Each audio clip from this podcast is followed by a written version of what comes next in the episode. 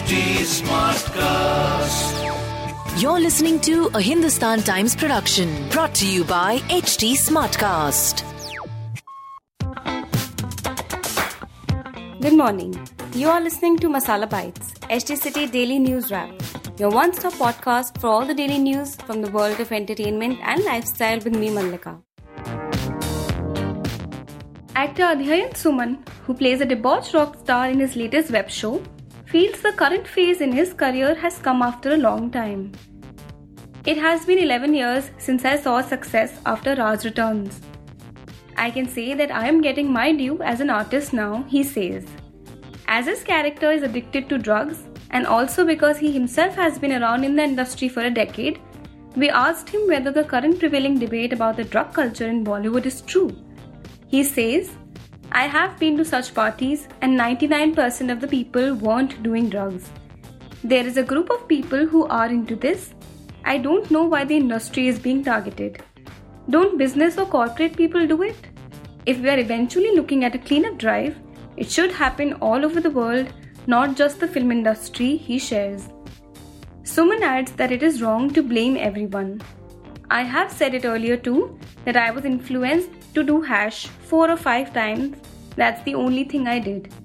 No one from the industry can stand up and say, Adhyayan used to do drugs with me because I have never done it. With hits such as Love Me Like You Do and Lights, Ellie Goulding has established herself as one of the best in the global music scene. The 33 year old singer, who recently released her fourth album, Brightest Blue, says lockdown has been challenging but some parts have been blissful, calm, with lots of walk on the countryside, connecting with nature and baking cakes. The Grammy nominated singer recently revealed that she had started feeling like a robot. Ask her how she tackled it, and she says, After my third album, Delirium, I did not feel like the music was authentic to me. I started feeling like I was touring like a robot and playing these songs every night and not believing in them as much as I should. Brightest Blue has brought out my human side, and so has the lockdown. It has made us confront our fears, she says. Goulding, who has been a vocal advocate of the importance of mental health, admits that she even considered quitting music, but pushed herself by reminding herself of the importance of what she actually does singing, writing, and performing.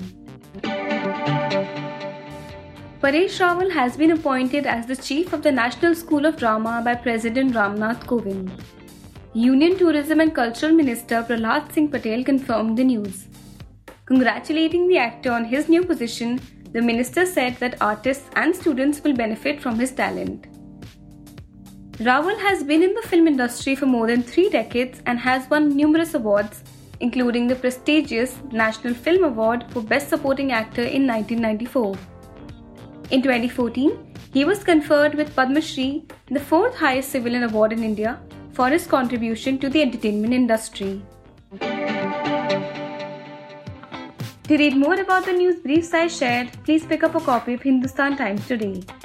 If you don't have access to a physical copy of the paper, please log on to www.paper.hindustantimes.com and read the stories.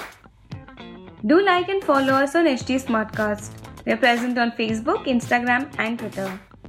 To collaborate, write to us on podcast at the rate hindustantimes.com and to listen to more podcasts, log on to htsmartcast.com. Thank you. This was a Hindustan Times production brought to you by HT Smartcast.